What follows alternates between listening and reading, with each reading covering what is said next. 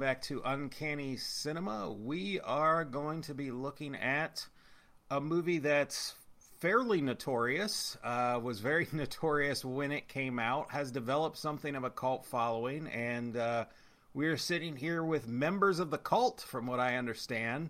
Uh, we're going to be looking at Super Mario Brothers, the 1993 movie Super Mario Brothers. It's the live action film that has Bob Hoskins and John Leguizamo.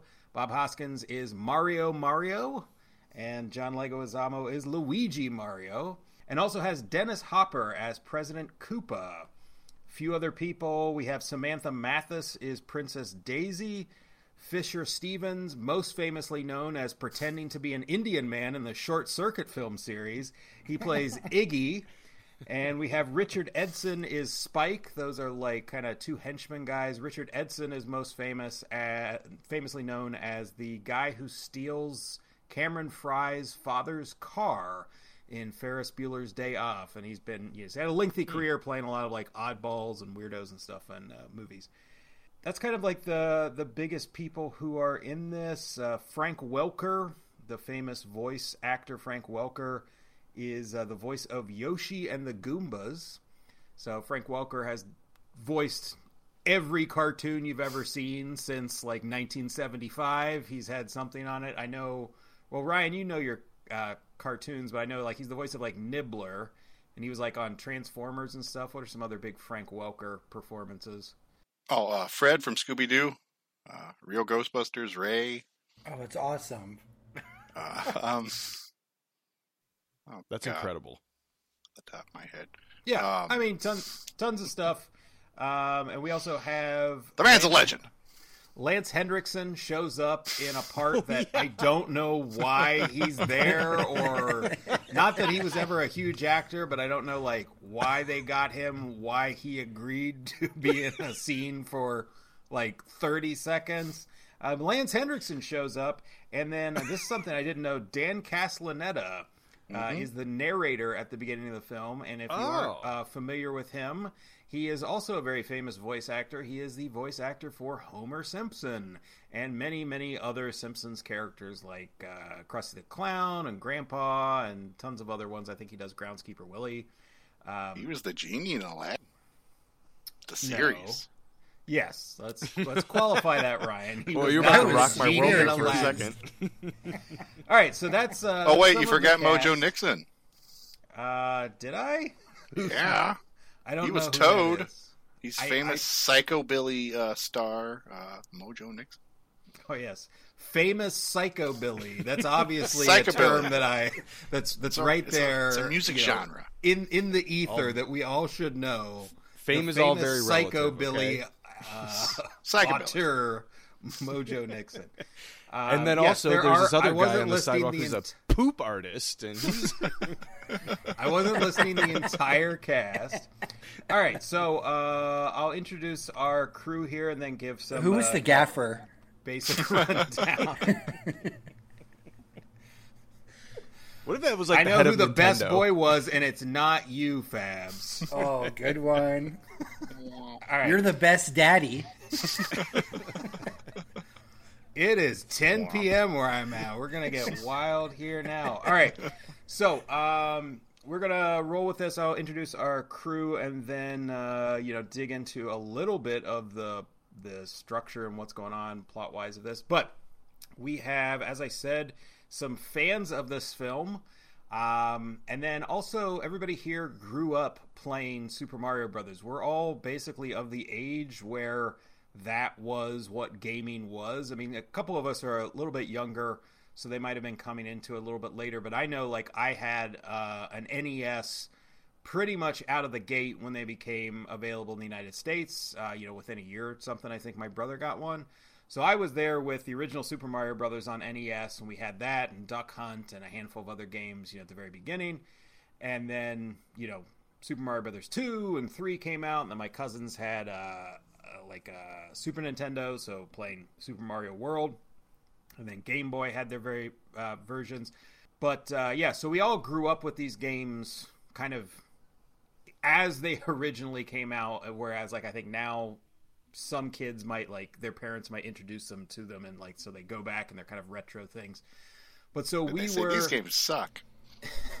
well, we were we were kids when uh, when these came, you know, when the games came out, and then when this film came out. So it's we were very much the demographic of what all of this was uh, was gearing toward, and most of us are still like gamers to at least some degree. Um, uh, myself, I'll play you know certain things on uh, PlayStation systems, and we've got a couple other like uh, you know moderate to extreme gamers, and then uh, we have one outlier who uh, who gave up his gaming years ago. But so that's kind of where we're at. We you know we are not video game experts, but we uh, we do dabble to some degree, and we do have that connection back to the Mario series as kids. So joining us here on the panel, we have. Oh, and I, I should mention we're doing this as like a collaborative episode. We've done this a few times with the boys at Revenge of the '90s, since this is a '90s film. So I'll introduce them first. We have uh, the mastermind over at Revenge of the '90s, Steve. Yo. That's all the And mastermind has to say. Um, we also have uh, joining us uh, his his partner in crime, Fabs. Goombas. Nice. Yes. And uh, rejoining us here, uh, we have uh, someone who's who's often on many of our our bad films. Um, although this is one that he wholeheartedly embraces. Uh, Ryan. My mom was better at Mario Brothers than I was. That's always the case. Still? No, no, God. oh, No, I obliterate her now. All right. So, uh, so yeah, so we're going to be looking at the Super Mario Brothers movie. Some uh, some background information. It was directed by the husband and wife team of Rocky Morton and Annabelle Jankel. They were uh, they they did a couple. I think they did maybe one movie before this, like DOA or something. And then it looked like Morton's career might have just like completely died after this. I couldn't find really much. They never uh, did another Hollywood movie. well, she she ended up doing some stuff since. She it seemed like her career survived to some degree. I she probably didn't do like Hollywood movies. You're probably right, but um, but she seemed like she has like continued working, like doing TV stuff, maybe some like independent Mm-hmm. Commercial stuff. work. Him kind of he just seemed to like be vanished. Um, but they Did she kill they him? no. Dennis Are they Hopper still- might have. Are they still married? I looked into that. It looks like uh, they weren't. Um, like uh, I, I wondered. If, I, I really, I, I was wondering if they were still married, and if they weren't, I kind of wanted to make the joke that this was the film that Yeah, this is- destroyed yeah. their marriage. But it looked like they didn't actually get divorced till like the mid two thousands or something. Okay. So, So she's they single. Still. They survived the rocky road of Super Mario Brothers, um, but still couldn't make it work. Which that's a depressing thought, I think, for anyone looking for love. but I would um, like a couple, like a, a wife, to throw that out at her husband. It's like, like they they were able to make it work through this, and like you, your lazy ass can't do this. Just to point this as like the main reason, the main thing you hold to during your fights. like but like somebody like uh, a couple that's like really into Mario the Mario Brothers movie and she's using Right. that as the as the basis. Yeah, exactly. That's their pantheon of like couple Right. goals. So, uh, so yeah, so they prior to this they had directed a number of music videos. They were British directors, husband and wife team, and they also what's most notable about them is that they co-created Max Headroom. So, yeah. Uh, Max Headroom is what put them on the map. If you're unfamiliar, Max Headroom was a 1980s kind of like parody, futuristic. I think it started as a short and eventually became a series. Matt Frewer played Max Headroom, and it was like a cyberpunk kind of thing, like a Blade Runner vibe, where he was this robot, like virtual virtual reality uh, persona, like a TV host or something, and they would like cut in where he's like, "Yes," he would like uh, stutter and stuff with a computerized voice. Um, it was very 80s, used to be on MTV and stuff, but it was big in the day. Um, And so that caught the attention of the people who were wanting to make Super Mario Brothers movie, and so they landed on them for this. Uh, there were several writers credited on this movie. There were several other writers who wrote different drafts of this movie, which we can talk about later. But the most prominent writer that I saw who was ultimately credited was Ed Solomon, who was the writer for, I think, co writer, co creator for the Bill and Ted movies. He also did Mom and Dad Save the World, which we did a previous episode on for that Oh, yeah. one. And he wrote the original Men in Black, and he wrote the first Charlie's Angels movie. So Ed Solomon has had like a pretty solid track record in like uh, fun popcorny entertainment. And so they brought him in on this one.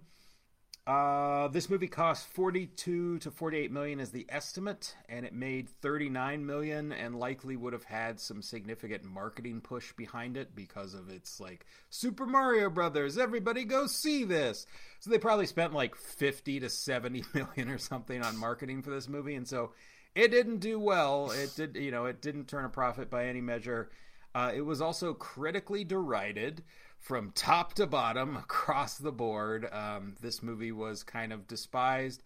a lot of people grew up watching it, seeing it on TV, and have uh, and and grew up playing the game, so just had that connection to the Mario world and stuff. So yeah, so there's definitely like kind of a cult following that's developed. And then past that, like I'll say that uh, Mario creator uh, Shigeru, I'm not sure if I'm pronouncing that right, uh, Miyamoto said he felt that the film tried too hard to replicate the games instead of being a good film. Like he, I think he appreciated you know what they were attempting to do, and I think appreciated that they were trying to stay close to a lot of things in the game. But I think ultimately he thought it like you know didn't totally work. Um, so that was where he landed on it. Um, yeah, and the only Alan other thing I'll Silvestri did the score. Yeah, I was. I Steven. stealing it. as if I would not comment on the great Alan Silvestri doing this. I was nervous for a second. I, I was nervous. But yes, Alan Silvestri, the great composer who did the scores for Forrest Gump, basically all of Robert Zemeckis' movies after a certain point.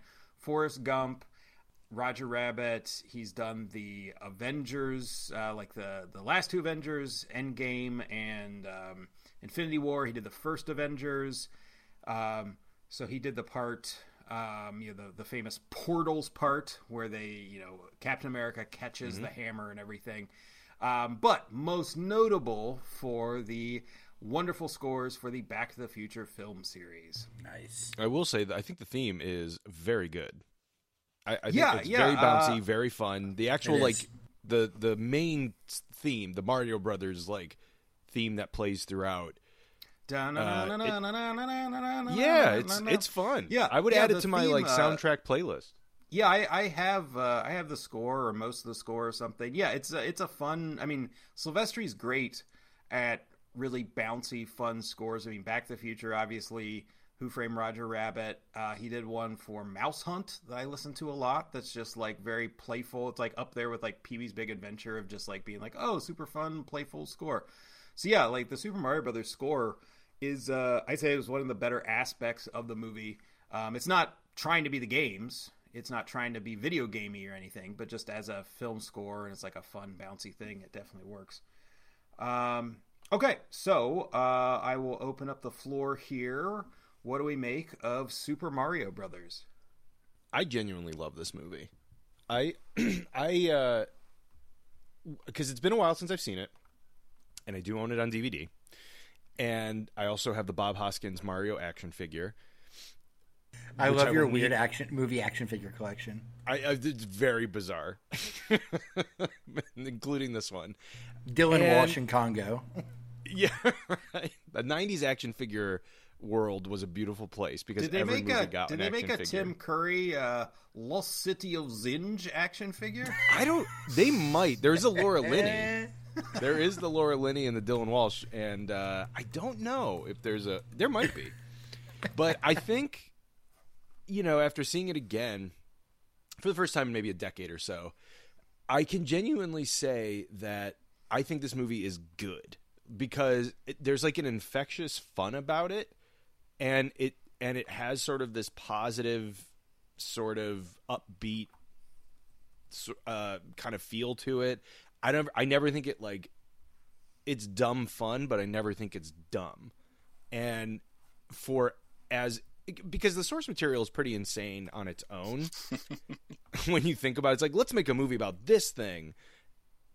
It, you're already operating at a pretty difficult position, and for what they managed to do with it, and for it to be as fun as it is, and somehow as coherent as it is, based on everything that happened behind the scenes, I think this movie's like kind of a marvel for what like you can do with like a video game adaptation. It doesn't have to be it's like I think so much of the time video game adaptations are like it has to be just like the games.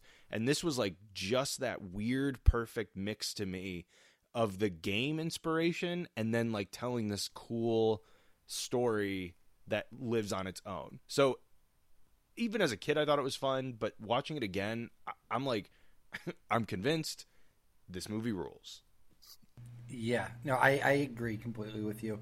It, it had been probably ten or fifteen years since I had seen this uh, movie, and I liked it so much. I watched it a second time yesterday. Um, I I never understood. I so I assumed it was just gonna be terrible because I never understood the the flack it got. Um, and I mean, video game movies, they're so hard to do, and there really aren't any good ones. Uh, maybe like one or two. Uh, but I, I just like that they tried something, just tried something different and, and bizarre, and they tried to make it make this strange world, uh, like some kind of strange, semi believable world where like Mario and Luigi exist.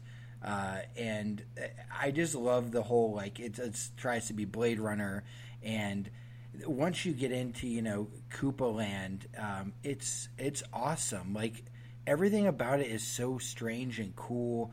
Um, their uh, their portrayals on on how they they chose to go with Yoshi, how they implemented mushrooms in the movie, um, just uh, the little babam. Um, just the way ways they put all these fun little video game things into it was just really fun. And um, I know there was like behind the scenes drama, but I like that everyone tried really hard in this film. Like all these good actors are legitimately just trying really, really hard, and so it's it's awesome to watch. And I'm with Steve. I think this movie is legitimately good. Like I, I think I would give it a three out of four. I, I still love this movie. I think it's awesome. I don't know if Dennis Hopper's trying really hard. I think he's screaming really hard in a lot of parts. It works. It works. It totally works. Ryan, Yeah, I, I saw this in the theater when it came out as a kid. And, uh, really big fan. I, I- got the toys. Well, a couple of the toys. I wish I had a Fisher Stevens toy. I'd shoot it with BBs. Um, uh, and then when you get, uh, you like it, you know, as a kid because you're a kid and you love everything. But then when you get older, you start to like notice like all the like the little details, like you were talking about, like uh, the the mushrooms is like the fungus and Mario's jumping prowess is you know with the jump boots he gets, and Koopa's Koopa's fire breath is he's got a flamethrower, and just the attention to details like the the jump boots they're called they're thwomps, which is an enemy in Mhm. Mario, and you don't really notice like the the soles of them have like a really like elaborate like logo on them, but you never get to see it. I saw a prop shoe. the thwomps are the big uh, spike things that fall down, right? Yeah, Or something else. Okay. Yeah. Well, these are. I think they call the boots like the thwomp stompers. So I guess the idea is that you could jump on those or something. I don't know. jump on things. There's also like a few other like uh, references, like uh, when they're in Dinohattan, they walk by like a hot dog stand selling lizards, and you hear the guys like, "Get your like fried tweeters here," and tweeter is a Mario Brothers two enemy. And uh, when they steal the big sludge gulper truck, the guys in the mask they take out are Snifits, which are also Mario Brothers two villains. So the roots That's run incredible deep. Yeah. and you really don't notice, but Toad's in it. that- Toad, just- yeah, right. Just Yep. kind of don't recognize him. I do Mostly like that they gave him like a like swirl Toad. head, kind of. That they Yeah. were like, I don't know. I guess this is close enough to a mushroom head. I was like, here's Yeah, something exactly. identifiable. I, the Goombas are the only thing that I've ever thought were like way out there in this. Like, there's a lot of out there elements to this, including the fact that a person gets turned into a living fungus. which is pretty weird. But the Goombas are always have always been really weird to me because like like Toad, for instance, when they turn him into a Goomba, he suddenly becomes like twelve feet tall, Yeah. and like it's just so it's so out there for the design of what the Goombas were. That that was always the thing that kind of if I was ever gonna pick like a thing where I'm like I don't know, that seems to be the one for me. Even like I even love that they pu- put Yoshi in this as like Yo- the Yoshi, pet yeah, Yoshi works, and that the He's a good like, cine- the design of him's animatronic. good. Yeah. yeah. Yep. And also, this movie was like the beginning of they used um, a certain I'm gonna I don't remember the name of it, but like one one of like the CGI sort of softwares of the time. It was like the first time that was ever used in film. This is like a pretty innovative movie in, from the sense that it was dabbling in early CG technology, which like again also you made a Super Mario Brothers movie in 1993.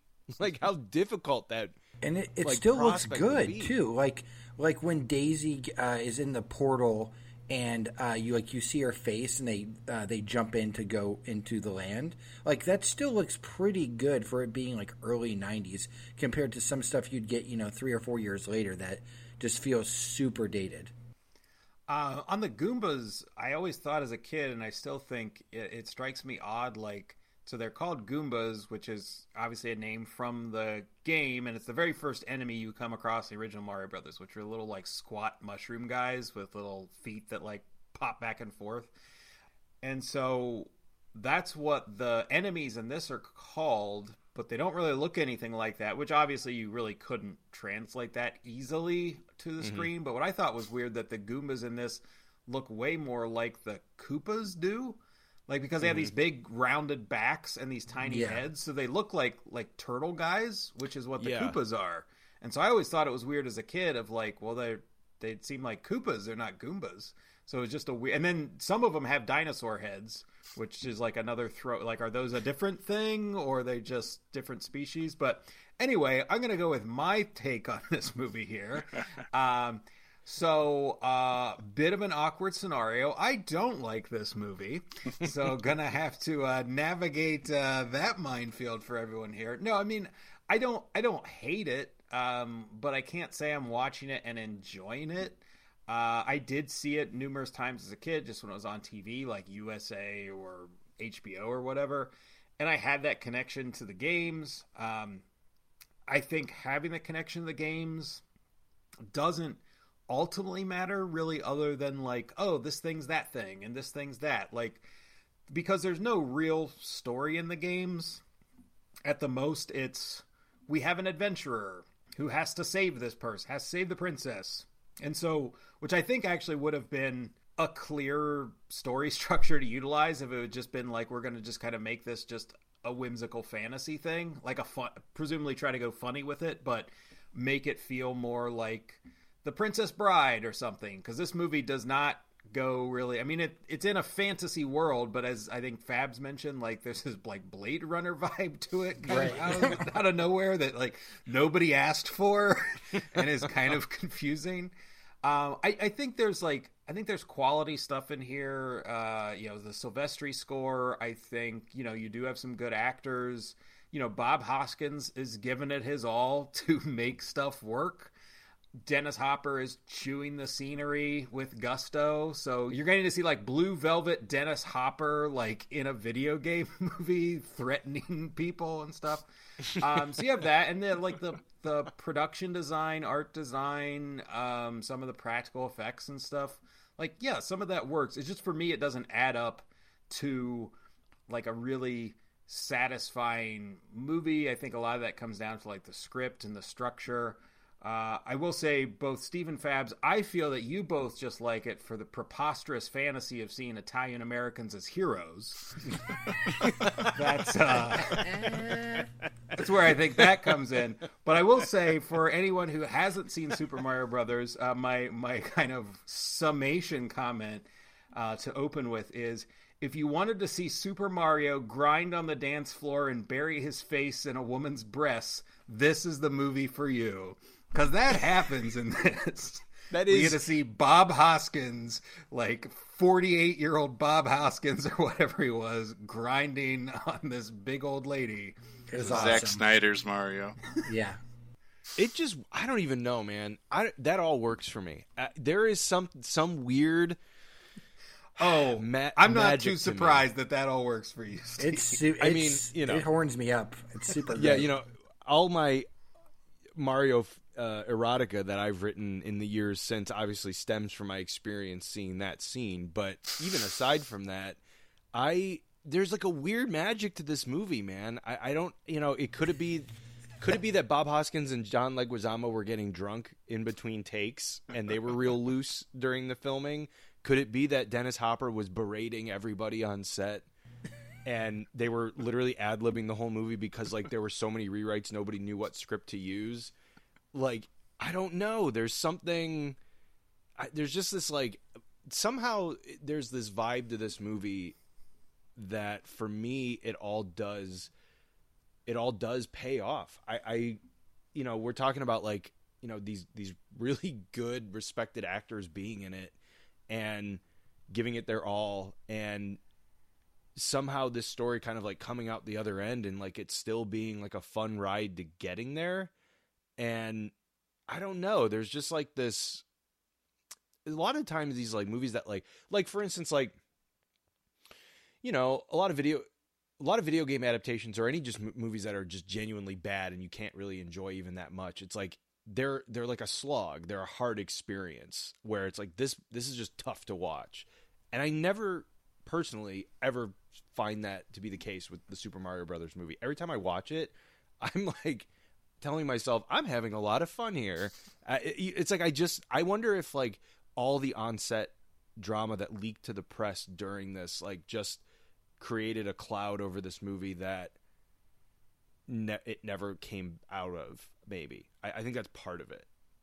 I don't yeah, know. yeah. I mean, I, and I think it has a nice balance of having like silliness uh, with some really cool action sequences, um, some good effects, um, a- and I think parts of it are like legitimately funny. Like it has one of my favorite movie lines, and it's like that's not uh, hyperbole.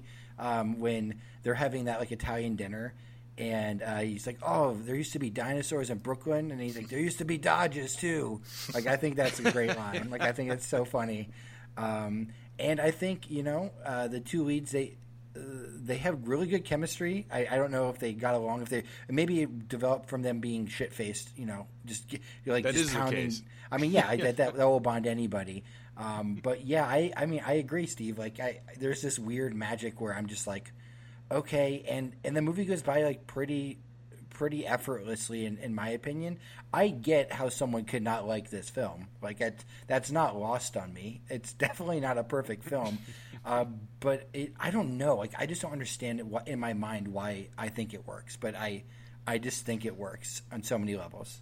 I just I, I feel like the plot's just utter nonsense, though. Oh yes, That's yes, and, correct. And I mean, and I mean, some yeah. and some people can embrace that and be cool with that, but for me, it's like that's always going to be a hindrance. Uh, I mean, it's the same thing. Like where Steve, I know, I think you as well, Fabs, love the Fast and the Furious movies, which Oh, I've only no. ever seen the first. Oh yes. But when and we're not going to go 20 minutes on Fast and the Furious like you guys often do on your podcast, but but um, Thirty minutes. Let's do it.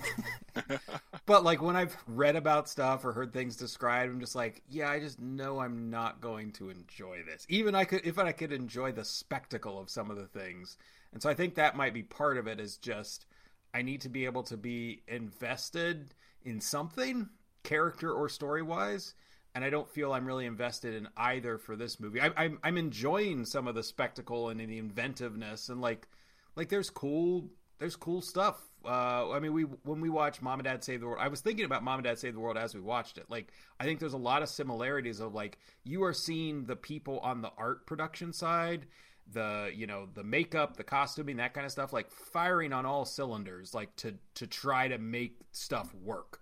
Like nothing in this really looks like cheap or bad. I didn't have any notes on like, oh man, that was you know that was really hokey or that looked awful. How some of it might have been used didn't totally work, but I mean, for one thing, they shot. Uh, I didn't know this, but so they shot it all in like, uh, like inside this like abandoned factory, and so the the city, the what was it called, Ryan? Dinohattan.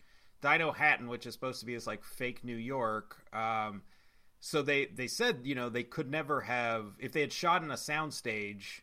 There's a limit, obviously, to like how high you can do that, and you can't convincingly like make it look like a city. Everything's going to be like ground level, and maybe we have a second floor. But here, because it was in a factory, they had like these different levels with catwalks and stuff that just already existed and the mm-hmm. factory went really high. So they were hmm. able to do like literal floors to the city to make it kind of seem like this is almost like a a city with like kind of skyscrapers and give that impression. So like Love that's cool. That's cool that they landed on that and it comes across neat on screen. But i for me it's just like there's so many disparate elements that i don't think mesh together in the story and then all the backs uh the you know the backstage drama and stuff um, but anyway, let's. Uh, I'd say we'll definitely be talking about the some of the production problems and changes. But before we do that, let's just dig into like plot and storyline, whatever we want to go with on that. It's pretty Well- nonsensical. It is, yes. I, I Um, think the one like the thing that gets me about uh, sort of the storyline that I was the one thing that stood out to me that I thought was interesting rewatching this was I never really thought about the fact that like everybody in this alternate dimension evolved from dinosaurs but then also still ended up as just humans. Right. Right. It's amazing. like- I, I never thought about that either. I don't think I I understood like, that. "Well, Until all I right, I'm into it. that. Whatever. Yeah. See, that's that's one thing that I, I think I didn't like that as a kid, and I still don't like it. Where it's just just make them all dinosaur people. I think the movie would work so much better if like everybody was in like a dinosaur getup, because like some of them are eventually. Like it changed into Koopas and stuff. Um, But I'd then rather Luigi wouldn't want to fuck Daisy. That's true. Uh, but didn't write it differently. She could be a Well, human gets- that got picked up somewhere, or the Mushroom Kingdom guy could be human. We don't fucking know. Like they could they could do whatever they wanted with this nonsense universe. But But it does get into some really weird ethical stuff because then you start to wonder like what if like Luigi and Daisy do bang and have a Oh, kid I was only and you thinking start about this that. you start this whole new like species like Yeah. reptile primate it's crazy fun fact, mean- that is where species came from. That's where Sill originated. I mean, the, the movie does just like ask you to take a tremendous leap in the first two minutes when a bunch of nuns watch an egg hatch a human baby, and you're like, "Well, I guess I guess I'm sitting here for this film." Um, But who um, wouldn't want to see Dennis Hopper in like lizard man makeup? I want that. I did like that. I mean, he No, did- I'm saying I want him. No, I'm saying they, they did his oh, hair Oh, like, spiky. more so- more oh, I'm so saying I'm I'm saying. I think everyone. I know the movie was expensive and going over budget, but like I feel like everyone in the dinosaur world should be made up to look like dinosaur people. Like they can still be humanoid. They don't have to have snouts and stuff. You can Yeah. you know Star Trek it where they're still like humanoid dino people, but Total me- body prosthesis. that would have been it, yeah the budget for this would have ended up being like Avengers budget for hundred 1993. million dollar. Just a bunch of old Gorn costumes. I get that though, because it is jarring to go into the alternate dimension and be like, well, wait a minute, all these people just look the same. That Yeah. doesn't Some are make like half, sense. right? Yeah, What's there's that? you know, there's some people that kind of look different. You know, they kind of like cyberpunk everybody to be like, yeah, they're in the alternate dimension. It doesn't make a ton of sense. I mean, it looks like a that cool place to live. Like parts of it, I'm like, oh, this this kind this is kind of an interesting city to to visit. I wouldn't probably want to rent there, um, but I mean, you you do have that's to kind where of like that's where you move to live. That's where you settle down. I do kind of understand Koopa's desire to merge the dimensions, though, because all they have is Dinohattan. That's it. There's no Right. other. There's nothing else beyond it. It's just desert, and so his motivations to merge the dimensions and then ultimately, uh, apparently enslave humanity or or de-evolve it. That's another thing, but. I, I mean, it gets yes. so it's so crazy. Like it just like from the get go is asking children to comprehend. It's like asking them to like understand how we launched like a rocket into space. like it's it's very And s- confusing. And see, some of that is what I don't get, especially as an adult, where I know the Mario games are very thin on story. They were not trying to be storytelling games. I mean, they're famous for just being like platformers where it's, you know, Mario jumps to this and goes to this and gets this thing and kills this guy. Um, but at its core, you have kingdoms, you have castles, you have a dragon who has taken a princess, you have a hero who is going to rescue her. Like, you have so many fantasy books and films that you can look to for reference of, like, oh, how could we structure this? So it's kind Yeah. of like this, you know, whimsical fantasy world. And, like, so all you would have to do is, like I said, it could be Princess Bride, but you have this total fish out of water with Mario. And if you want Luigi in it, sure, he can be in there. Um, but yeah, this total fish out of water in this fantastical world that's like you make it bright and colorful. You make it look like a Disney movie, like a Disney cartoon, but live action.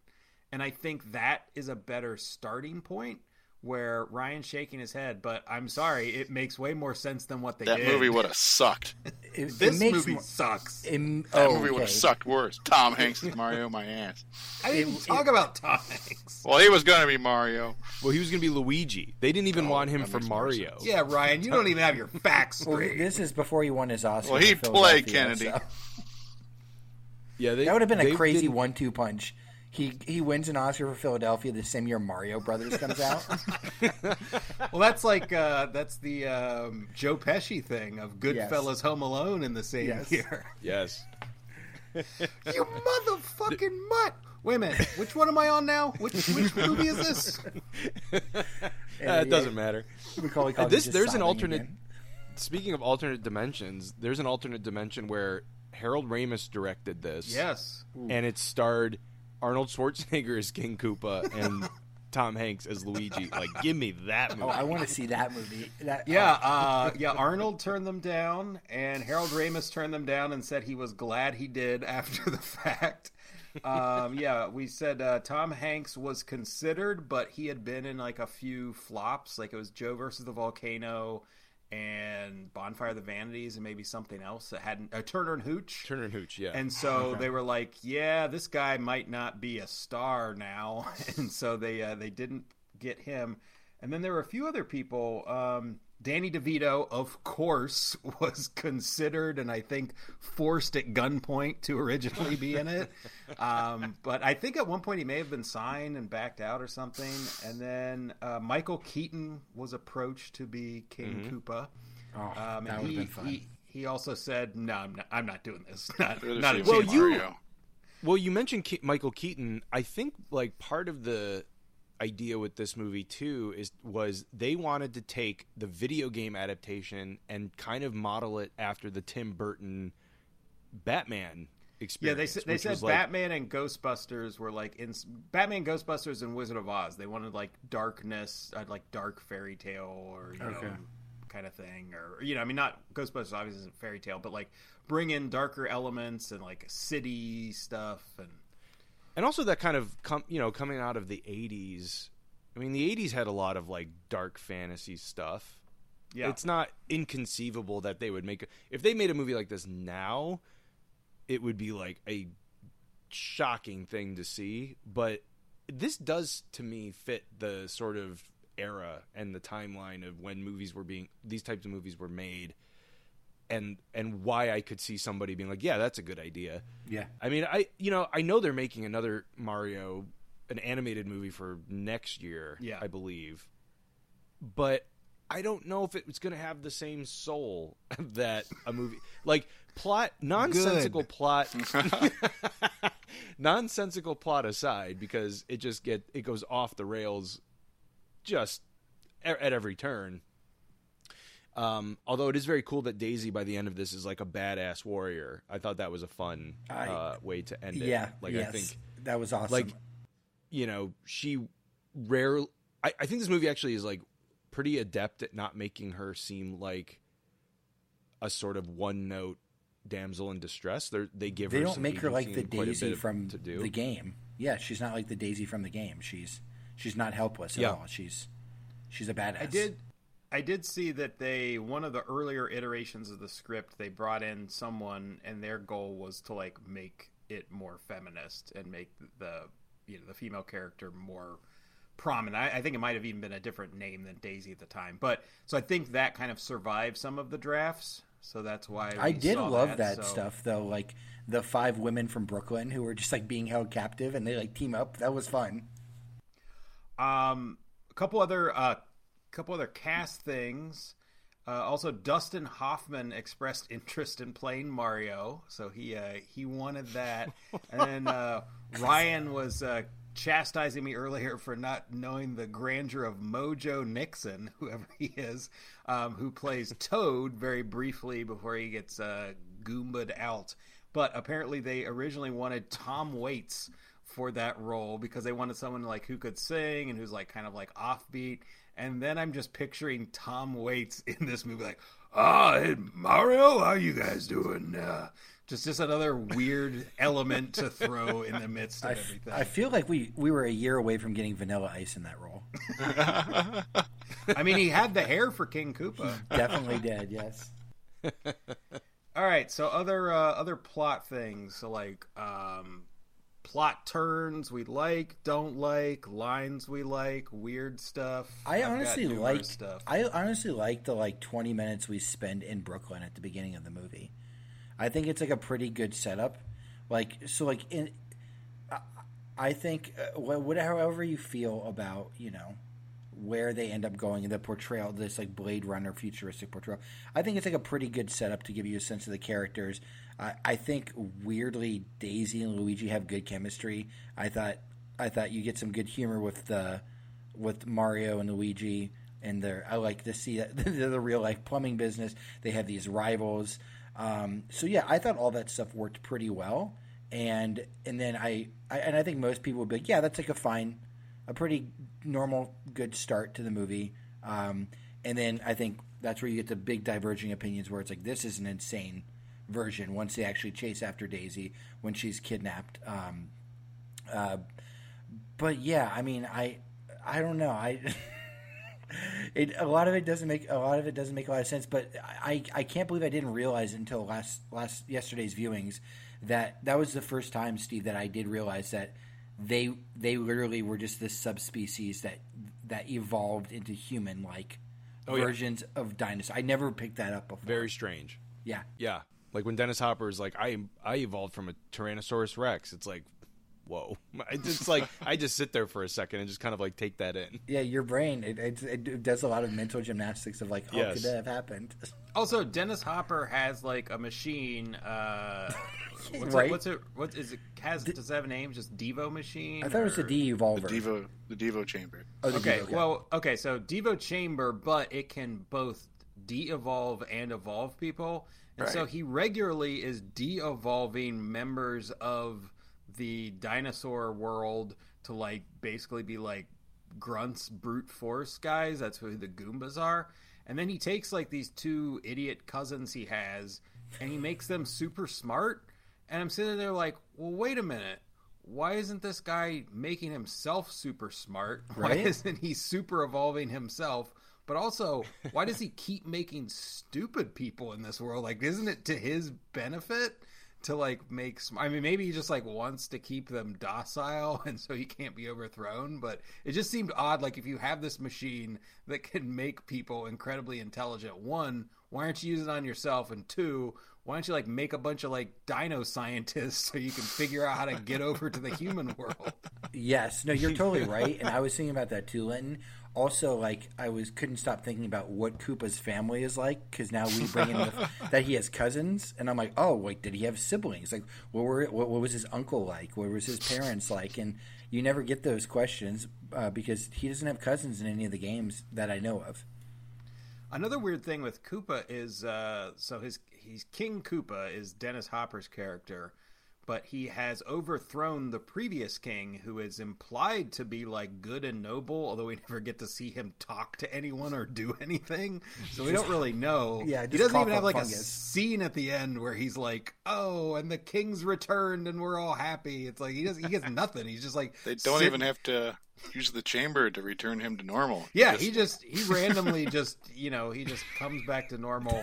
Um, but uh, but he he so that's Lance Henriksen. He was I think he just wandered on the set one day, and they were Yeah. just like, "Hey, we got him randomly. He knows a guy. Can we Well, get he's him?" turned the-" into a fungus. He was de-evolved to like uh, you know a ludicrous degree to like get him out of the way. Although I don't know why you wouldn't just murder him, but, but he's because he like keeps causing problems as a fungus. He like keeps screwing with the whole city. But Yeah, anyway, can takes over Dino fungus. Hatton. Yeah, Yeah, he could have just murdered the king, and who's gonna say any different? I mean, he effectively like got rid of him, but um, but that so Lance Henriksen's character is named King Bowser, and I had to look this up because I'm not like Hmm. you know super into my gaming history, but I was like, wait a minute, well Bowser obviously is who you fight in the Mario games, and I was like, and I know that Koopas are the little like turtle guys. And so I was like, well, how does King Koopa? Is he like a secondary villain? I had to look it up. So like, King Koopa is like Bowser's title. I don't know when they established that, but like he's so he's Bowser, but he's referred to as King Koopa, like the king of the Koopas. So they weirdly split that in this movie, where like it is weird. where King Koopa is our villain, and then Bowser is like a good guy, Fungus Man. I did. Yeah, I was wondering that. I it was it was like odd to not just name him Bowser, and then it's kind of. I mean, you know, Daisy is a character in the games, but like Peach is always the character that is like the main Yeah. female character in the game. So it's just it's just like I guess they were just like, yeah, we're not naming her Peach. Like it just that. I think. That won't Well, I think fit. Daisy She was still is, Toadstool back then. isn't Daisy like the She's the one It- from it- Super Mario Land for Game Boy. Well, I was gonna say, isn't she the one that Please like educate us. that uh, that Luigi is always kind of not just in the movie, but in the games? isn't Yeah, they made of like her a love Luigi's interest for girlfriend Luigi. kind of thing. Yeah, And don't forget Paulina. She was or Pauline. She was. So what's the, her? Uh, char- yeah, what's her like game Kong. situation? Who? Mario's girlfriend in the movie. Isn't she like what's her name? Daniela? Yeah, Dude, does she have any? She's she is something, man. she's Yeah. a babe. Yeah, She's a total babe. Yeah. Total babe. and I I will never forget this weird that weird scene of them floating on that pipe in a mattress. Like that is truly one of the weirdest things I've ever seen is Bob Hoskins like on a on a mattress with like five hot women like flying through a like it's in Slowly like a floating. surf scene. Yeah. he didn't know the camera was filming at that point. That was just some backstage antics. He thought it was the I will- delirium tremens. Uh so, so who's Paulina? Wh- who did you Oh, Pauline is uh, the uh, person that he saves in Donkey Kong. Oh, okay. Okay. Because okay. yes, Mario did originate in Donkey Kong. He was Jumpman. He was originally Ooh. a carpenter. Yes, Dude. Donkey Kong. And then they, And re- they joined his brother.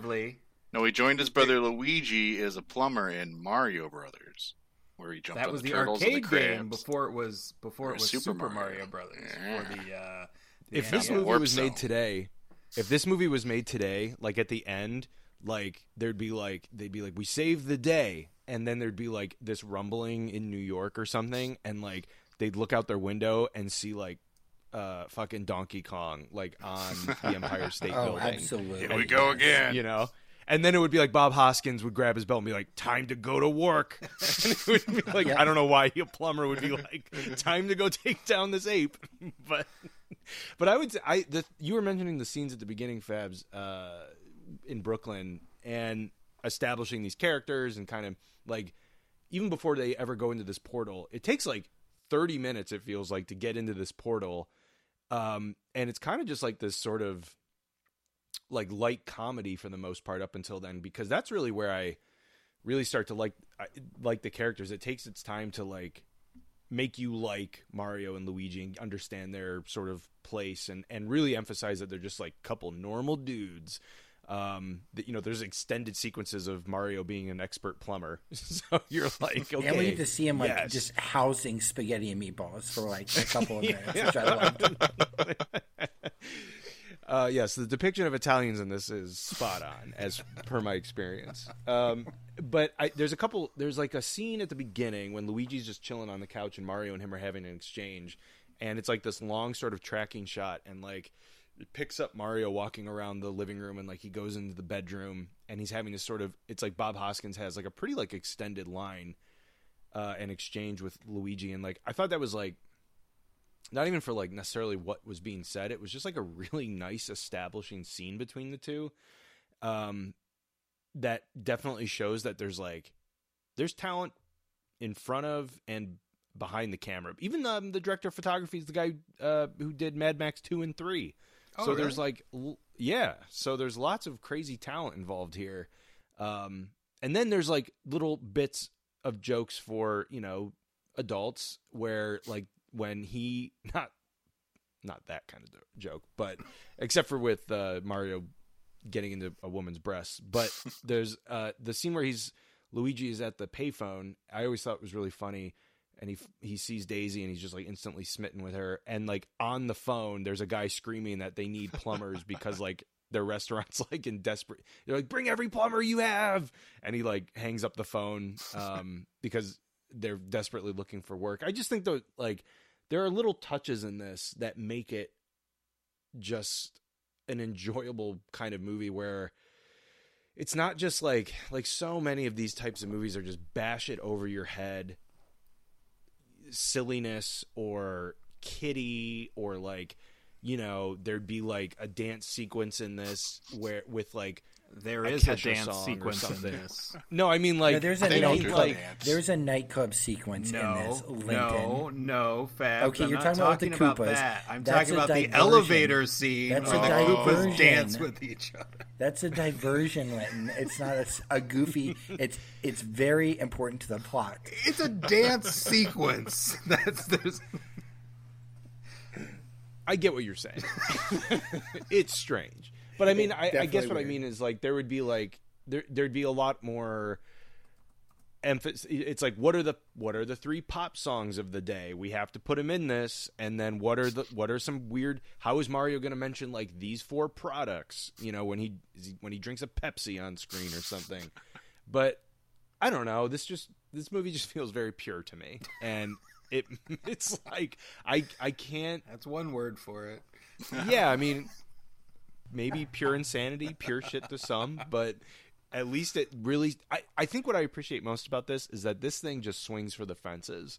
And whether or not you like it is one thing, but I, I almost think you have to appreciate just just like the vision and how it came together and just I don't know. It, I, it's, it's I mean, I'll, I'll give thing. it what you said earlier of like that. Basically, everybody's trying. I, I will agree with that. I mean, I think they know that this is like a big property. Like Nintendo has exploded, and Mario is huge, and you know this could be big for our careers, and a lot of people like this.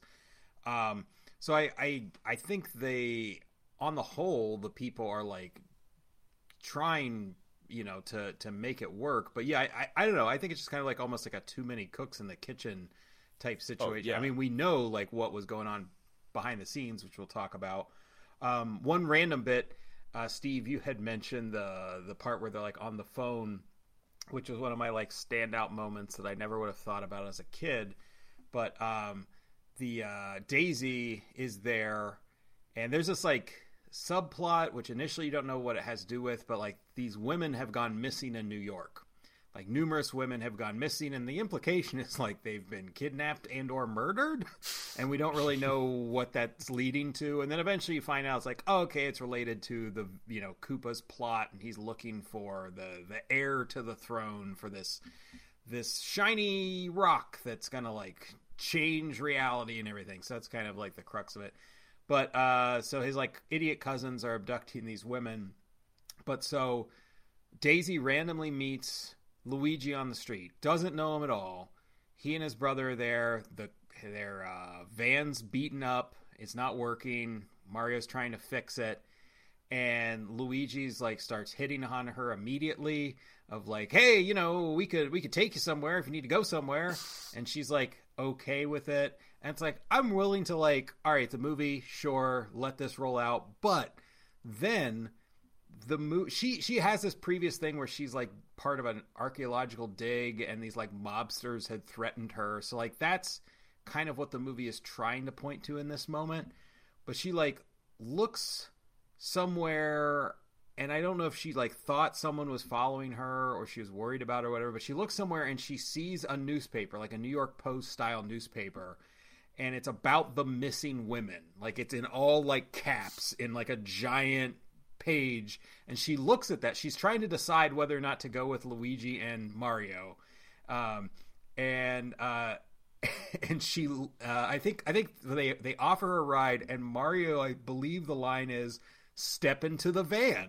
Like just flat out states that. She looks over and sees this newspaper about missing women and then she says that might not be a bad idea and so i'm just sitting there like oh time to get murdered by these plumbers like like every re- everything should make her think oh these weirdos who are standing here offering to take me in, in this van this unmarked van that uh, windowless van like yeah i should obviously get in here with them so uh, that was just a bizarre choice. I felt She knows she's being followed by Iggy and Spike. They're the ones reading the newspaper. She she suspects it because she's worried about the mob. But my point is, it's one thing if she like glances over and sees a guy and she's like, "Oh, okay, I'm I'm worried that guy might be following me." She glances over to literally see a newspaper saying. Talking about women being missing. She doesn't know that the mob are do- doing that. For all she knows, these fucking plumbers are murdering women and trying to true. get them in their their van. Well, they're also just complete strangers. Right. They're just Right. they're just complete strangers. It's It was it's a different time. Yeah. She yeah. She, Regardless of the Back women when you being could trust kidnapped, plumbers. that's a strange. Yeah, she, that's a uh, strange She thing. falls for Luigi like immediately. It's she's like yeah. I Let's mean, John, John Leguizamo's a, a you know he's a charmer. guy. He is. Yeah. I I want to see the movie where uh, Scapelli, the mobster that you're mentioning, he gets turned into a chimp at the end of this movie, and I want to see a movie spin-off where it's like chimp That's- chimp mob. This where is You it's want to see the This was the Chimp of the prequel board. for uh, for Chimp Matt of the LeBlanc's yeah. Ed. Uh, you, Oh, yeah. Steve, you want to see the uh, the Simpsons uh, movie that they did, uh, "Hail to the Chimp," when Yes, Homer goes I to the do. drive-in. yeah. I do. Uh, all right. Um, yeah, let's see. Uh, other plot stuff. I also thought it kind of sucked as I hadn't watched this movie probably since like 1995 or 98 or whatever the last time I would have like been checking out USA. So uh, I, I don't know, you know, when I saw it, but uh, so it's been ages. So I didn't remember like how it ended or anything. But so there's this fight with Mario and King Koopa, and he starts to like get de-evolved with this gun, and then Koopa becomes like a T Rex, and he he morphs into it with some CGI, and then they have like a robotic T Rex thing. And then nothing happens. we see this like robotic animatronic T Rex for like 10 seconds, real quick hmm and then he just gets obliterated into slime. And I was like, that's real disappointing. I want to see him rampage. I know the movie's probably all really expensive, but like, this is your climax. We need something Yeah. more than just a dinosaur shows up and does nothing. I thought it, when he gets devolved to the point, like what you were saying, he gets devolved at one point to like uh, a dinosaur, basically like a dino person. You Yeah. know, like he, he kind of has like the dino head Right. before he gets like flung into that bucket, and that would have been a cool sequence at least, just to have yeah, make him more animalistic or something. yeah, like half devolved or something. I'm sure it was a budget thing where they were like, "Yeah, we can show this for five seconds," and that's about it. Hopper won't wear the makeup. Yeah, that that also could have been it. that Hopper was like, "I'm not fucking doing that." Yeah, I because with that, I was hoping like the growing up, I knew what happened, but I was hoping when you when they put him in the de-evolver briefly and his eye turns, I was hoping that was going to like really come into play where he had this ability to like fully go back into a T-Rex and didn't need like any kind of coaxing or, or anything like that. Yeah, nothing really happens with that. Yeah. When he gets like when they when they initially meet up with him and then they throw him into the the Devo chamber, and he like goes in it for one second inexplicably, and then just comes back out normal, but then his eye blinks like a lizard, and you're you're like, oh, cool. I, I guess I yeah, I never really thought of that. That nothing nothing stems from that. Oh well. It lets his tongue stretch out in that one scene. Yes. Oh, that's true. That's true. He always felt a little uh, different. it's a very strange exchange when he does that with the Daisy. It's like, Well, he also says, uh, I took down this line. So this is when he's like talking to Daisy and threatening her. And I think at this point, you don't really know what he necessarily needs her for, or it's real loose and vague. Because it, there are parts where it seems like, is he going to rape her? is that like, because he says something about like, I'll use her later.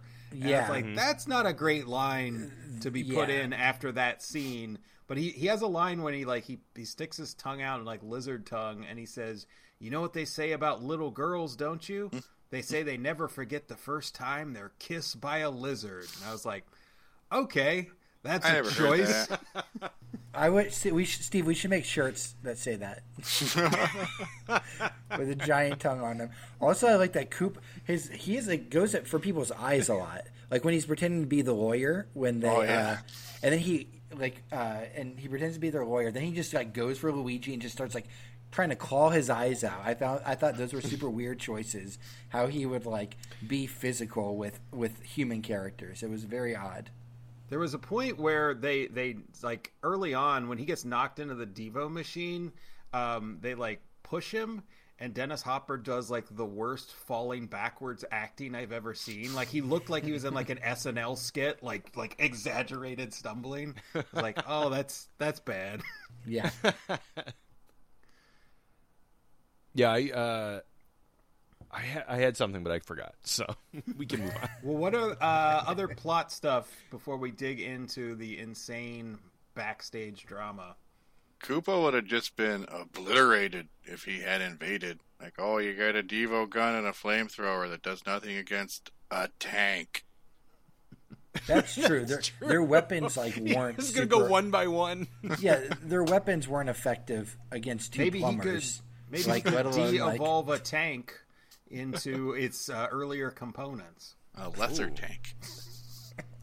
That's a great point. Smaller, They, uh, sharper tank. Yeah, Koop, Koopa gets thrust into. He, he finally does get thrown into the real world, and uh, de-evolves Scapelli into a chimp. The and then, yeah, that would seem to be the extent of his plan. Is that he would make a Goomba army that has each one of them has the the gun, and like his idea would be that he would de-evolve seven billion people. Still. I mean, yeah, that's gonna take forever. that doesn't take forever. He doesn't have a mass way to do any of this stuff. Also, like I like to think that people who saw him turn into a, a chimp, that wasn't like the weirdest thing that happened to them that day in New York. It was like, People were laughing instead of like fleeing in terror. yeah, there was like, oh, that's pretty cool. Like there was a street performance I saw today, mom. Oh, we got chip guns now. All right. yeah, like nobody, because like nobody really would have known who that Scapelli guy was. It was just like somebody at the dig site or something randomly, and Right. it would have been like, "Holy shit!" Speaking That- And like, because the, even the uh, mobster's like, "Boss," and it's like, I don't know, I don't know, man. Speaking of the Devo gun, uh, Ryan, I think you have some trivia for us on that. Yes. I have one.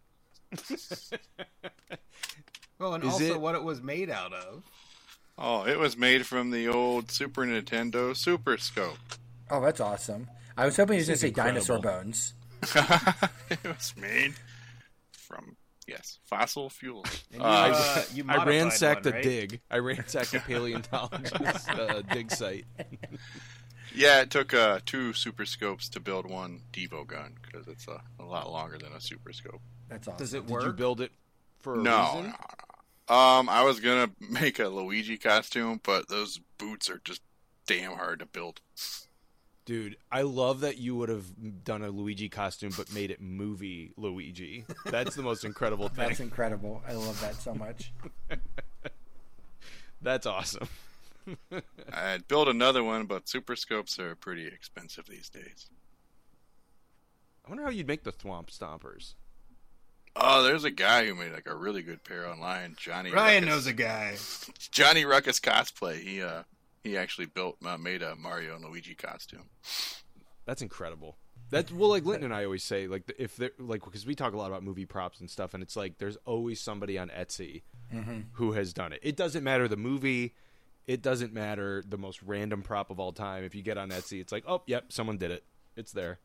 Yeah, Steve sure and I were literally looking up during our Shadow episode, like rings from the Shadow movie, and there were tons of replicas that were made. Like Oh, that's a super obscure prop, but Yeah. you can get them. Do they look good?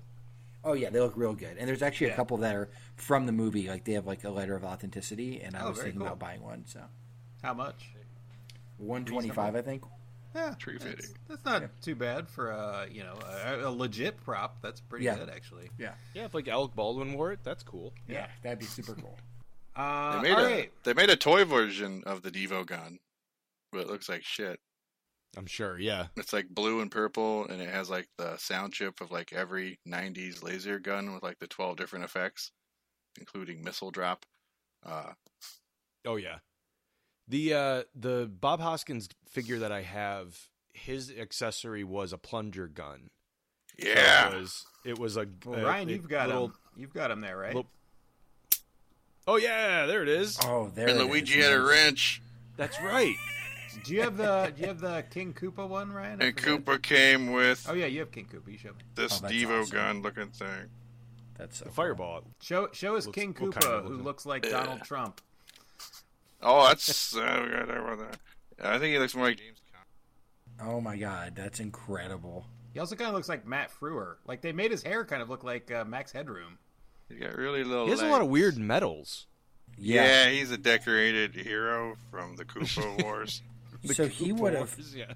Okay, so the opening of the movie then. So I kind of wish we would have gotten a prequel because he's he's in that general garb. So Yeah. uh, essentially he so I'm thinking probably what happened then is he was like the the general or the commander for the king and he led a coup. And then that's why that woman was fleeing because Koopa. a Koopa, and that's why the the woman was fleeing with the the last remaining heir to the throne.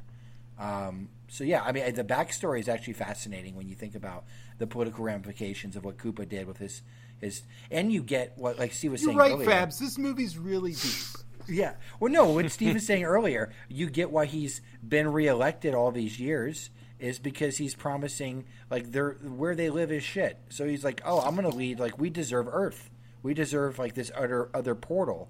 I'm gonna lead like an army in there and and de-evolve everybody, and it will, the resources will be ours. And he Yeah. has threatening vote Koopa posters of him holding a chainsaw. That's true. There's that. There's that. And kissing a baby. That's clearly a doll. Yeah. I, All right. I, I did find it confusing. The last thing I have is it was very confusing that Samantha Mathis played the mother dropping off the the egg at the beginning of the movie. Oh, she Because I played was her like- own mother. Yeah, because Yeah, I I was didn't like, that. I, I think she did because Yeah, I yeah, think she did. Yeah. I looked. I was She like, did. wait a minute, what the hell? Like, isn't she in this movie later? So So later's like, you have your mother's eyes, like, and her face. and apparently her exact face. All It right, was so uh, let's talk about some of the crazy production of this. I've got a lot of stuff on this, but I'm not sure if any of you dug into it, so you can uh, tee it up first with any uh, of the insane uh, efforts that took to uh, get this movie on screens. I mean, my favorite element that I read was that Bob Hoskins and John Leguizamo were literally doing shots of whiskey in between takes, and, and they were got so drunk that like both of them broke bones in the driving sequences because of, of I'm sure because they were drunk. So. Because I think like Bob Hoskins broke a wrist or a foot or something, and He then, broke his finger, and I read that finger, they okay. said they had like a cast painted pink on his finger through the movie, but I couldn't ever find like I was looking at his hands to see if I could ever notice, but I never saw anything. Uh, Yeah, I never noticed. Um, but I think that sums up for me pretty well uh, the the situation. And then Dennis Hopper, Dennis Hopper screaming at uh, the directors on a regular basis, which like it all seems pretty warranted when you think about the fact that like there were like you know, and and this is what happens a lot with these types of movies. You know, there are rewrites happening on a daily basis, and no one even knows what script they're using, or like I'm about to say, you know say a line, and then you're telling me that it's something completely different. Yeah. So it's it's like seems you know between Bob Hoskins and Dennis Hopper after this movie was made, they both just like lit up the that directing team Yeah. and like hated them. So there had to be something there. I saw Dennis Hopper. I mean, if this is true, supposedly he was says he was so fed up with the drawn out and constantly changing production that he spent almost three hours yelling at the directors, holding up the filming of the scene in Koopa's bedroom. so just Dennis Hopper yelling at someone for three hours is. I kind of want that as an extra on the DVD. I think they are doing like Blu-ray and 4K restoration of this, so I'm sure Yeah. that'll show up in some features. I do feel I've always thought Features of this. not rated. That's right. I've always thought of Bob Hoskins' reaction to this, which was like just pure rage. Like he he says, it was a fucking nightmare. It was the worst thing I ever did. Um, you know, Dennis Hopper did it only for a paycheck. You know, these are these are things that like these people genuinely hated I the love experience of that. making I, this. he did it for the he did it for the money, not the love of Mario, like me. like what is that? Like everyone, just, it's a Mario Brother movie, man, and I love it. But like everyone did it for the paycheck. Like none of these dudes were young enough to play Mario Brothers. Well, all right. So, uh, so since you brought up uh, Hoskins and um, Hopper, I have some notes on that. I did read that, like, I think Leguizamo's is sort of like cool with the movie. I think he just he likes that people have embraced it and grew up with it and stuff. So I don't know that he has tons of negative things to say. And then the actress who plays Daisy has said kind of similar stuff of like she just likes that like people like it now. And there's other people involved with the production who I saw who were basically like, yeah, I mean, there's a lot of problems, but there's a lot of things that I think we did right, and I'm glad that you know it's become a cult thing. So like, there are definite people involved in it who have, if not necessarily fond memories at the time, I think are like glad where it's currently landed. But yeah, Hoskins and Hopper, there's some interesting stuff. So in a 20, uh, 2007 interview, Hoskins said that Super Mario Brothers was quote the worst thing I ever did. He said the whole experience was a nightmare. Um, and then he says the thing about that they would get drunk um, before, uh, in between takes. Um, in 2011 interview, he said uh, they asked, "What is the worst job you've done? What's what has been your biggest disappointment? And if you could edit your past, what would you change?" And his answer to all three was Super Mario Brothers. in I think that same 2011 interview, or maybe a different one, um, he was quoted as saying, "It was a fucking nightmare. The whole experience was a nightmare. It had a husband and wife team directing whose arrogance had been mistaken for talent. After so many weeks, Oh their own God. agent told them to get off the set. Fucking nightmare. Fucking idiots." um, and then for Dennis Hopper, who surprisingly uh, didn't swear nearly as much as Bob Hoskins, um, at least in these comments. Uh, so he said in t- 2008, it was a nightmare. Apparently, that's a running theme for everyone. It was a nightmare, very honestly, that movie. It was a husband and wife directing team who were both control freaks and wouldn't talk before they made decisions. Anyway, I was supposed to go down there for five weeks, and I was there for 17. It was so over budget. Oh my god. And then uh, another interview, he says, I made a picture called Super Mario Brothers, and my six year old son said at the time, he's now 18, he said, Dad, I think you you're probably a pretty good actor, but why did you play that terrible guy King Koopa in Super Mario Brothers? And I said, Well, Henry, I did that so you could have shoes. And he said, Dad, I don't need shoes that badly. I don't know if I buy that story that a six year old says that good of No, a quip. There's no way. And I backhanded him.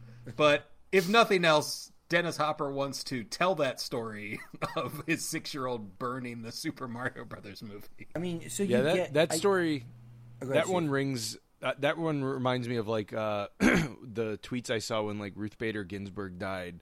When like people would be like, "My daughter came up to me and was Yeah. like, did Ruth Bader Ginsburg really die?" And I was like, "Yes." And then she crossed her arms and said, uh, "Ruth Conda Conda forever." You know, it's like those those types of tweets are like and my what and my Dennis daughter's Hopper's- two, and you're like, okay, Yeah, right, yes, exactly. I believe all of that. Sure. I mean, you can see, Listen, Dennis Hopper is like a Hollywood legend, and he, I'm sure he he did this role. He did. I'm not sure. I know he did this role for the money, but I'm not surprised he ended up berating the directors. If everybody had a bad experience with the directors, and he was there literally three times longer than he agreed to be, I would probably be pretty pissed off too. And I am not Dennis Hopper, and. And so, like, I get, like, I'm surprised there was no physical altercations. Honestly, You're not you're not famously brimming with rage actor Dennis Hopper. I'm I'm not. I'm not Dennis Hopper who lost his mind in the jungles, uh, filming Apocalypse Now. I think Well, uh, I think he lost his mind with some drugs leading up to that before. oh yes, he did. He was like getting into He's character. He's an easy that. writer and stuff. Yes, yeah. I think actually there was a physical altercation. John Leguizamo in his memoirs said that. Yes. Uh, yeah. What? Who was it that he poured hot He coffee says on an that, extra? that Rocky Morton, who was one of the co-directors, once poured hot coffee on an extra's head because he didn't like the extra's costume on the set of Mario Brothers. Which, like, if that's true, it's like that extra didn't have any say in what costume he was Can being you put in. imagine It's like, being that You're the director. You signed up on this shit. Yeah, go Clinton, pour- you were an extra. Could you imagine if, like, when you were on I Pronounce You Chuck and Larry, somebody just came over and just fucking dumped a hot coffee on I mean, in their defense, the costume they put me in, and I pronounce you Chuck and Larry, was ludicrous, and I probably deserved to have hot coffee poured over my head, but it wasn't on me. Yeah, right. It should have. Yeah, it should have poured it on the costume designer. Extra didn't do it. Yeah, I mean, Jesus Christ. What a crazy, just like, I, again, I think it all comes back to, I don't know how this movie is even as coherent as it is. yeah. No, it's like remarkable. there have been f- I- it is truly remarkable but not even just like that stuff but then how many rewrites this went through how everybody just started ad-libbing shit left and right and like the editor of this movie had to have had like multiple breakdowns I thought you were about ready to say killed himself. I thought that's where this was Here's a fact. they went through eight editors who all mysteriously killed themselves. So Uh, on the uh, on on the script stuff, yeah, there's some weird stuff because I mean I hadn't seen this movie in decades, and you know I I don't seek out to read up on the Super Mario Brothers movie, so I don't like know any of this like stuff before looking it up for the show. But um, yeah, so there were like numerous iterations of the script. I mentioned one that had um, you know they they were trying to bring in some more like feminist elements. One of the crazier things was so apparently the first screenplay it says was written by Oscar-winning screenwriter Barry Morrow, who I wasn't familiar with. Well, who the what he's most famous for is the movie Rain Man. So they got they're working on a Super Mario Brothers movie, which is this big family child oriented property, and they say, "Let's get the writer from Rain Man to handle this." They get this guy, and so apparently um I, this has this has sources, so I'm assuming this is legit. Maybe that's why Dustin Hoffman um, was initially interested. His Definitely- story, definitely his story followed brothers Mario and Luigi on an existential road trip so similar to Morrow's prior Rain Man that production titled the script "quote Drain Man." There are there are links to this. Um, so Morrow described his screenplay as quote a study in contrast like Laurel and Hardy or Abbott and Costello that would have been quote an odyssey and a quest like the game itself and that one of the producers said that Morrow's story was more of a serious drama piece as opposed to a fun comedy, which we clearly all wanted to see a serious drama about the Mario brothers. right. So Just fear and loathing with Mario. Why not, man? Mushrooms. Why the hell tickle. not? Yeah. we can't stop here. It's Koopa country. um, but yeah, so there was that crazy aspect, and I think it went through some other iterations of the script. But the other thing I didn't know about was so they landed on some version of the script, and that's what the directors and the majority of the cast, the key cast members, agreed to. And they're like, okay, we can make this work. And then that script got totally overhauled like once the deals had been signed. So Bob Hoskins and Leguizamo and uh, the directors and other people were already, and probably Hopper were already signed for one script. The script gets completely reworked. They show up to the set to shoot, and it's like a completely different script and story. That's when they brought in Ed Solomon and some other people. And so I guess where that happened was uh, it was like a few weeks before shooting was to start, and Disney purchased the distribution rights. So Disney did release this movie under Buena Vista, which they owned.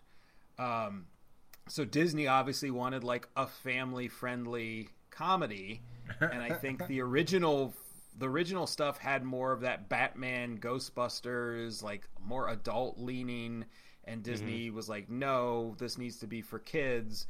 And so then ultimately, and then, but the directors, I guess, felt we could walk away, but then we're like abandoning our cast. So even though the director sounded awful in every other instance, like maybe in this one moment they actually were trying to do something positive. But so they thought, well, wait, maybe we can still kind of save our vision with like even like with what we wanted to do. So that's probably where you get some of this problem is like Disney had people rewrite this to be like goofy, fun, and whimsical, and then the directors want it to be like stark, gritty Blade Runner, where like Mario's Right. slitting throats, and then you get like this movie that's just this bizarre combination of both these impulses, and then it's this. and yet somehow it works. I again, I don't know. And even if you don't like the movie, it's still like remarkable. It it's even coherent. That like Litton could recite the plot back to us, even though he doesn't like the film. He could he could tell us for the most part like what's going on. That's that's a marble. I'm not confident I can, but I, I I respect your uh, your uh, faith in me. Yeah, the confidence. but, Yeah. uh, I the only other bit I'll, I'll throw out there is that um, so Leguizamo also said so in that kind of push and pull that the directors kept trying to insert new material. He says they shot scenes with strippers and with other sexually explicit content, which all got oh. edited out anyway. Oh, So boo. like the part where Mario is like burying his face in this woman's breast to get this rock back and grinding on her.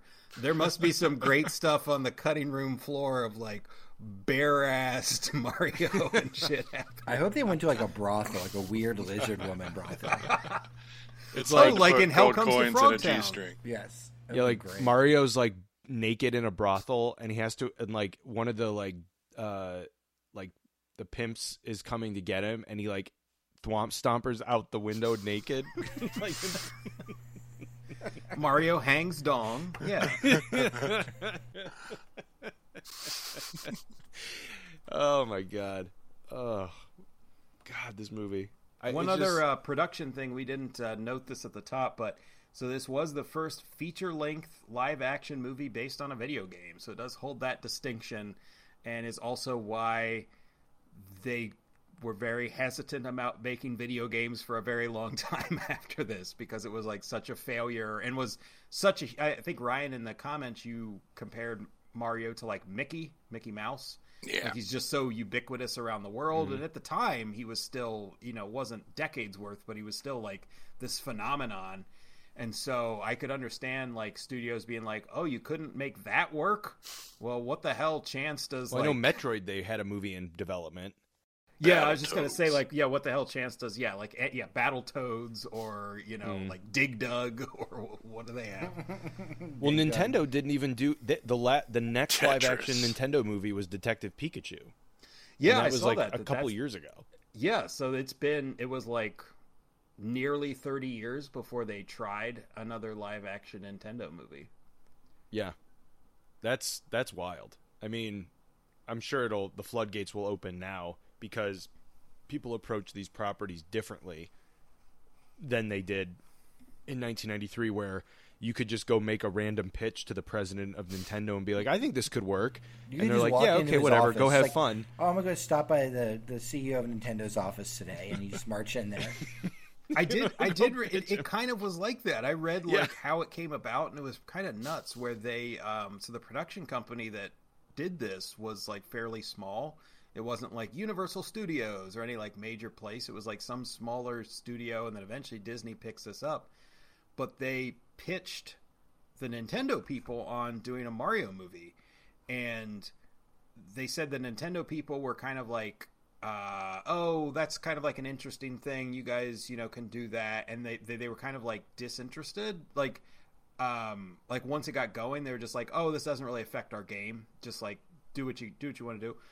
But so, but when the they approached the Nintendo people. I guess the Nintendo people asked them more or less like point blank of like, well, why would we want to go with you guys if you're like a small operation versus like a major studio? And the they kind of wisely the, the small studio kind of wisely said like, oh well, you know, we'll let you have like incredible creative input, like whatever you wanted to do, and then and Nintendo agreed to the deal of like, okay, but Nintendo was also ultimately like, oh, we don't really want to have any creative input. We don't care. so like the thing that got them in the door was, oh, we'll like do whatever you want. And then Nintendo's like, oh, I don't know, you guys figure it out. You do what you want. and so that's how this like smaller production company uh, got it. It's I a like shit- that they just I view, Nintendo just viewed it as like like they're you know when like you're a parent and your kid is just doing like their little project and you're just like I'm really excited. I just I just want them to have fun. Are you? Uh, I'm, I'm picturing the what's that uh, meme, the Kardashian meme with like the camera of her like, "You're doing great, honey." You're, do- you're doing great, sweetie. yeah. I I love like old school Hollywood stories. I, I mean, that's why I don't. You can't listen to any advice from like a like super old school Hollywood person because they're like, oh yeah, just like march right up to the studio gates and tell them you want to meet with the president of the studio, and then pitch your idea, and you're like, that's not how it works at all anymore. Like, I'll be Oh. arrested. I think the craziest one I've ever heard. It's been years since I read this, but I think like Spielberg because he lived in in uh, in California. Like he grew up mostly in California. I think I remember hearing this before as a kid.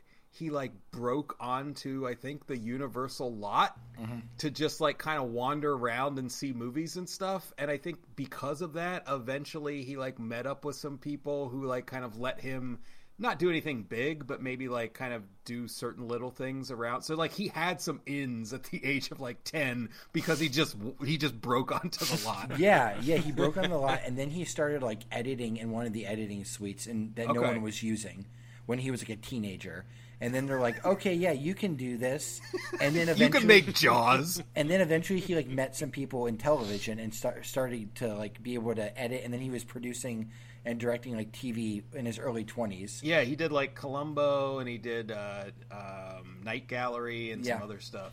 Yep. Things that don't happen anymore. Yeah, what we're saying is fucking boomers. Am I right? Yep. That's the vibe I'm getting from this movie. yes. All right. Um, anything else uh, to wrap up here? Any other plot details or anything before we go to the recommendations? I don't think so. I'm good. Yeah, I'm good. All right. We have covered this. If you want to talk about La Familia a little bit from uh, the Fast and Furious movies, we can talk about that. No. Yeah. I will. I I, feel like- will state though that this movie does feature George Clinton doing a cover of uh, "Walk the Dinosaur," which is pretty fun. Open the door, get on the floor, everybody do the dinosaur. This You is have a George great Clinton George- and the Goombas. Yes, Lynn he's has a great credited as George Clinton Clinton story. With uh, with his college experience. Listen to the the PCU episodes. PCU, of, uh, yes. Yep. You have to hear Oh, that yeah. one for uh, to to get that story. But all right, so would you recommend Super Yes. Mario Brothers? In a heartbeat. over any any other film ever made. I I actually would. I would I would recommend it for a number of reasons. Not only because I think it's actually good, but I think it's a really cool weird relic of a past time of filmmaking. And the fact that it does have sort of a cult status now, I would say if you're somebody who seeks those types of movies out, this is definitely one to see because uh, it, it definitely fits that bill. Um, but I genuinely think it genuinely think it's fun, and especially with like a new animated Mario coming out, which will most certainly be a faithful adaptation of the game. That's gonna be cool though. It'll be fun to show Malcolm. Like he'll love that. Oh, absolutely. Like Mal- my son's getting to an age where uh, he's going to start liking like uh, you know we'll get like a Switch and we'll play like Mario Kart together. Yeah. And so he'll And start. you'll get he'll- to he'll be- obliterate him. and I will annihilate his ass. But I'll try. You know, we'll go and see in a couple years the Mario movie, and then I'll show him this one, and he'll be like, "What the hell is this?" What the fuck, But- Dad? He'll get like really into the the titty scene, and he'll be like, Yeah. all, I was gonna say, why is Mario in her parts? It's a oh, different time. God. Or or he or like it accidentally sends him on a big Dennis Hopper kick and he's only five and you know it's like I can't get him out of that. Pabst so- Blue Ribbon, Dad.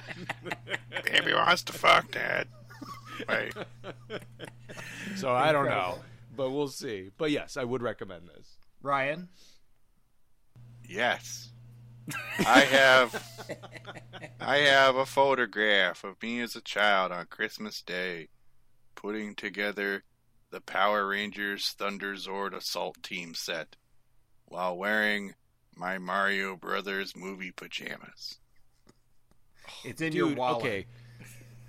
I I need to go. I can't wait to when we wrap up to go and look on eBay for like the merchandise of this movie. Yeah. because it had to be insane. There had Yeah. to be everything.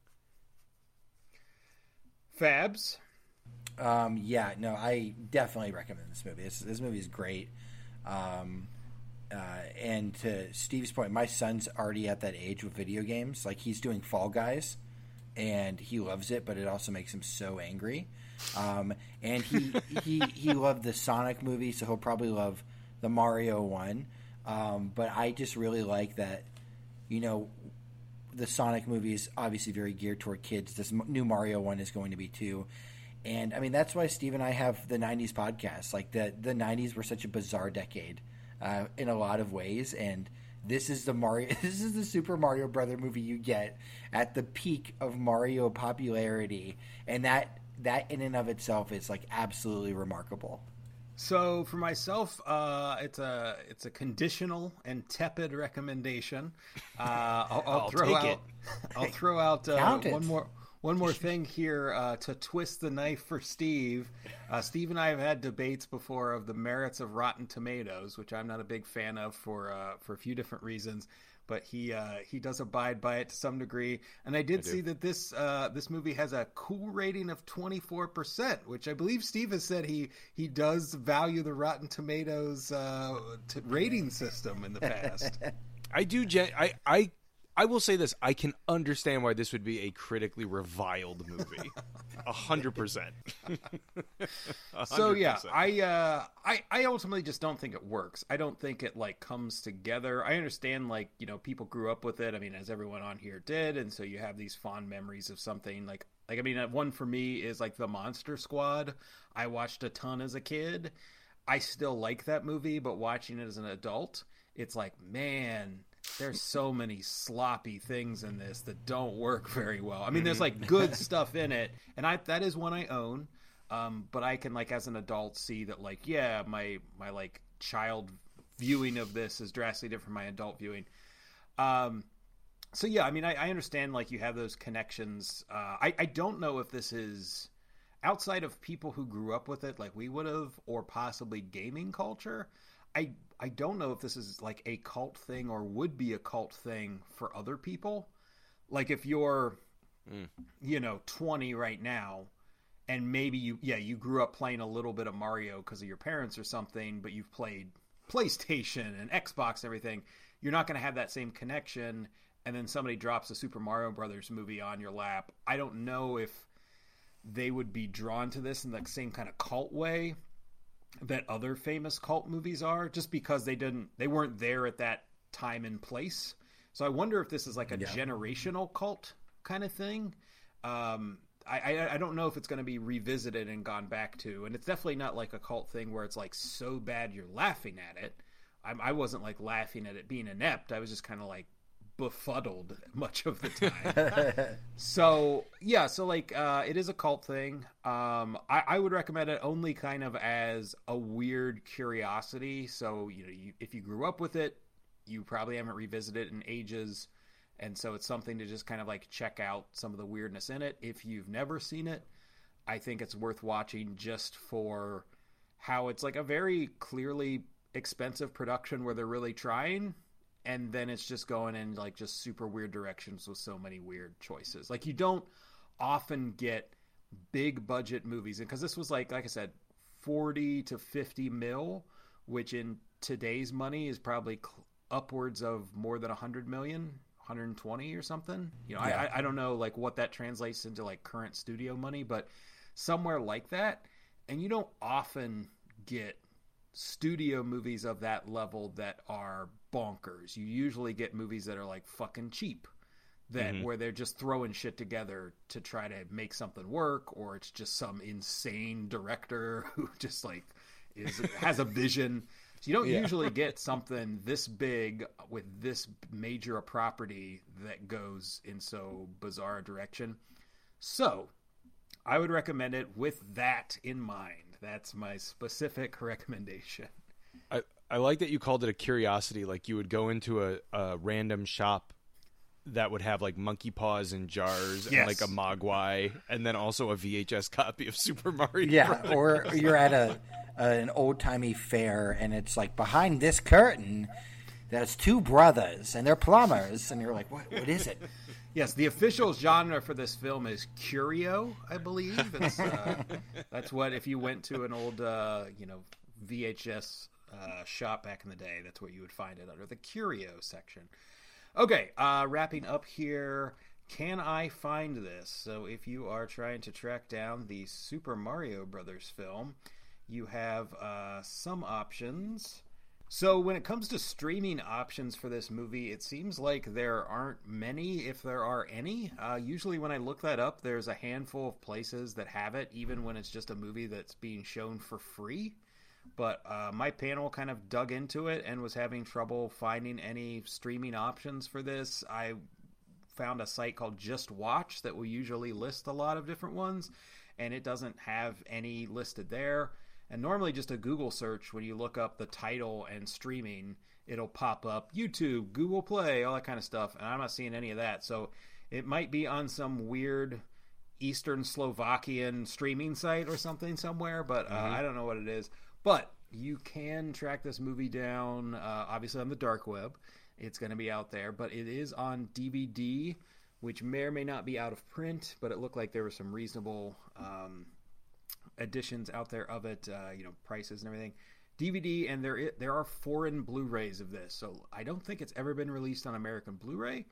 There was a Region Zero, Region Free Blu-ray, so uh, if that's correct, sometimes it's not.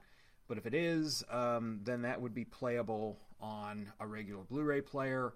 Um, or you could, if you had like a region free player, you could get one of the foreign versions. But Steve mentioned earlier that there is like a 4K remastering in the works, which sounded like it was like being fan done, which is weird, but being kind of overseen by one of the original, you know, people who worked on it.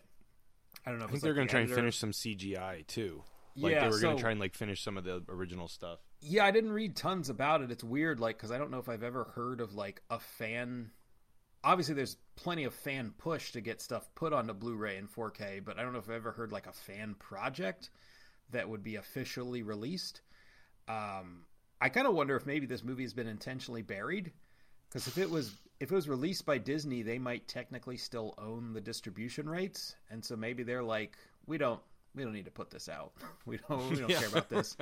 I mean, because realistically, if if they have the distribution rights, they might outright own it, other than you know Nintendo owning the characters and stuff. So like, this could be something they could put on Disney Plus, possibly. That's what I was thinking. Yeah. Um, but it's not. Um, but maybe it's because of the breast scene uh, or or other things. Stick it in the vault. But yeah, so I, I don't know where the rights for Disney. I don't. yeah, I don't know where the rights fall on any of that, or maybe the rights reverted back to Nintendo, and Nintendo intentionally wants it to die and uh, never see the light of day. I don't know, but um, it is out there. It can be tracked down, and there's like VHS copies, obviously, but uh, it's not the easiest movie to find compared to some of the things that we have looked at. All right, so that uh, wraps us up for Super Mario Brothers. We are going to be going with a straight up recent horror film this time around for uh, for our next outing. Uh, we're going to look at the Autopsy of Jane Doe. So we'll be, uh, which we mentioned actually on uh, an episode a few times back, uh, Autopsy of Jane Doe, and that has Brian Cox. So we'll be looking at that coming up next. See you then.